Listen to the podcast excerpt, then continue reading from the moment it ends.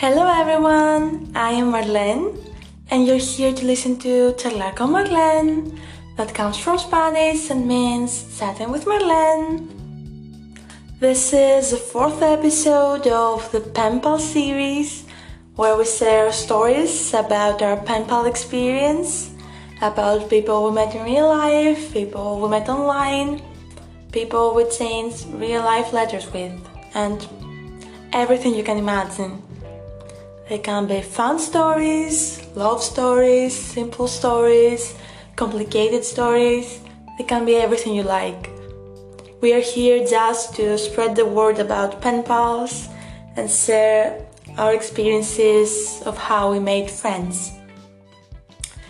So today I'm going to share with you one more story of my pen pals. I'll be waiting for your stories in my email that you will see in the description below and on my Instagram that is con Marlene because that's the last story I have for now and if you like this series support it, okay? Let's see, let's go. This pen pal of mine is such a nice guy. We've been talking for almost a year, and I was just searching it recently, and I didn't realize that a year has passed by already. So that's so nice. What can I say about him? He plays the piano, he plays tennis, he likes music, movies, He's such an interesting guy. You can talk about him about architecture, about music, movies, books. It's I always have some really interesting conversations with him. So, first of all, I would like to, to share with you what he told me about how all this experience started for him, okay? My mom is the one who inspired me. She got a pen pal through a fan club service she was in when she was a teen. She ended up writing to a guy across the country and they ended up becoming best friends. Wow, that's so great! They've been friends for like 45 years now and they still talk to this day. I always admired how you could make amazing friends by writing letters to them. So it inspired me to look for letter write ups. This one happened to be the first one I came across, which was quite lucky for me. I'm looking forward to hearing your story. That's what he said in the end. So, as I told in the first episode of the series, my mom was also my inspiration because for everyone who hasn't heard the first episode, go check it out.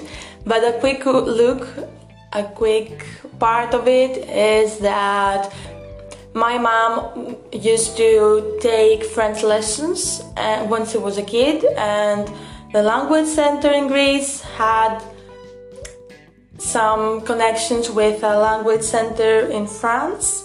So they exchanged letters with that language center for a lot of time.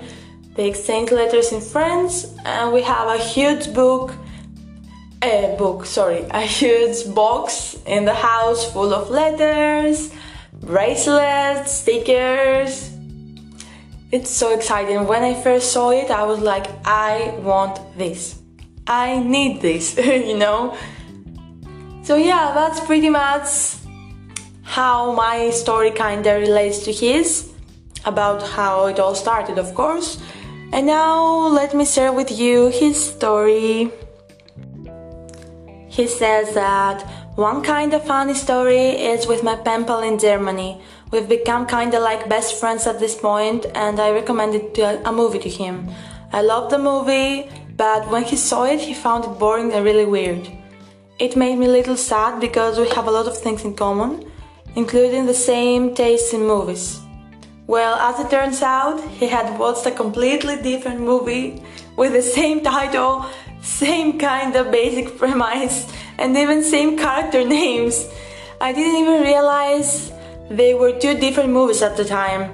He saw the same movie as me afterwards and he ended up liking it. I don't know how entertaining the story was, but I thought it was kind of funny story. For me, it was pretty funny story. I don't know about you because how is it possible to find two movies with the same title, the same character names, the same kind of story. And you're like, okay, I know you like every single thing I've recommended to you, so here's another, and it sucks. Why? Because it's not it. Oh, it's so confusing because if you know that the other person always likes what you recommend, what you suggest, and then they're like the total opposite, it's not like I just like it a bit, they didn't like it at all, and you're like, something must be wrong. I'm not sure, I forgot to ask him how he understood that it was a wrong movie. Maybe he told him, Did you saw that one? Maybe something like that. And they say, Oh, I didn't saw that one. Maybe. I'm not sure.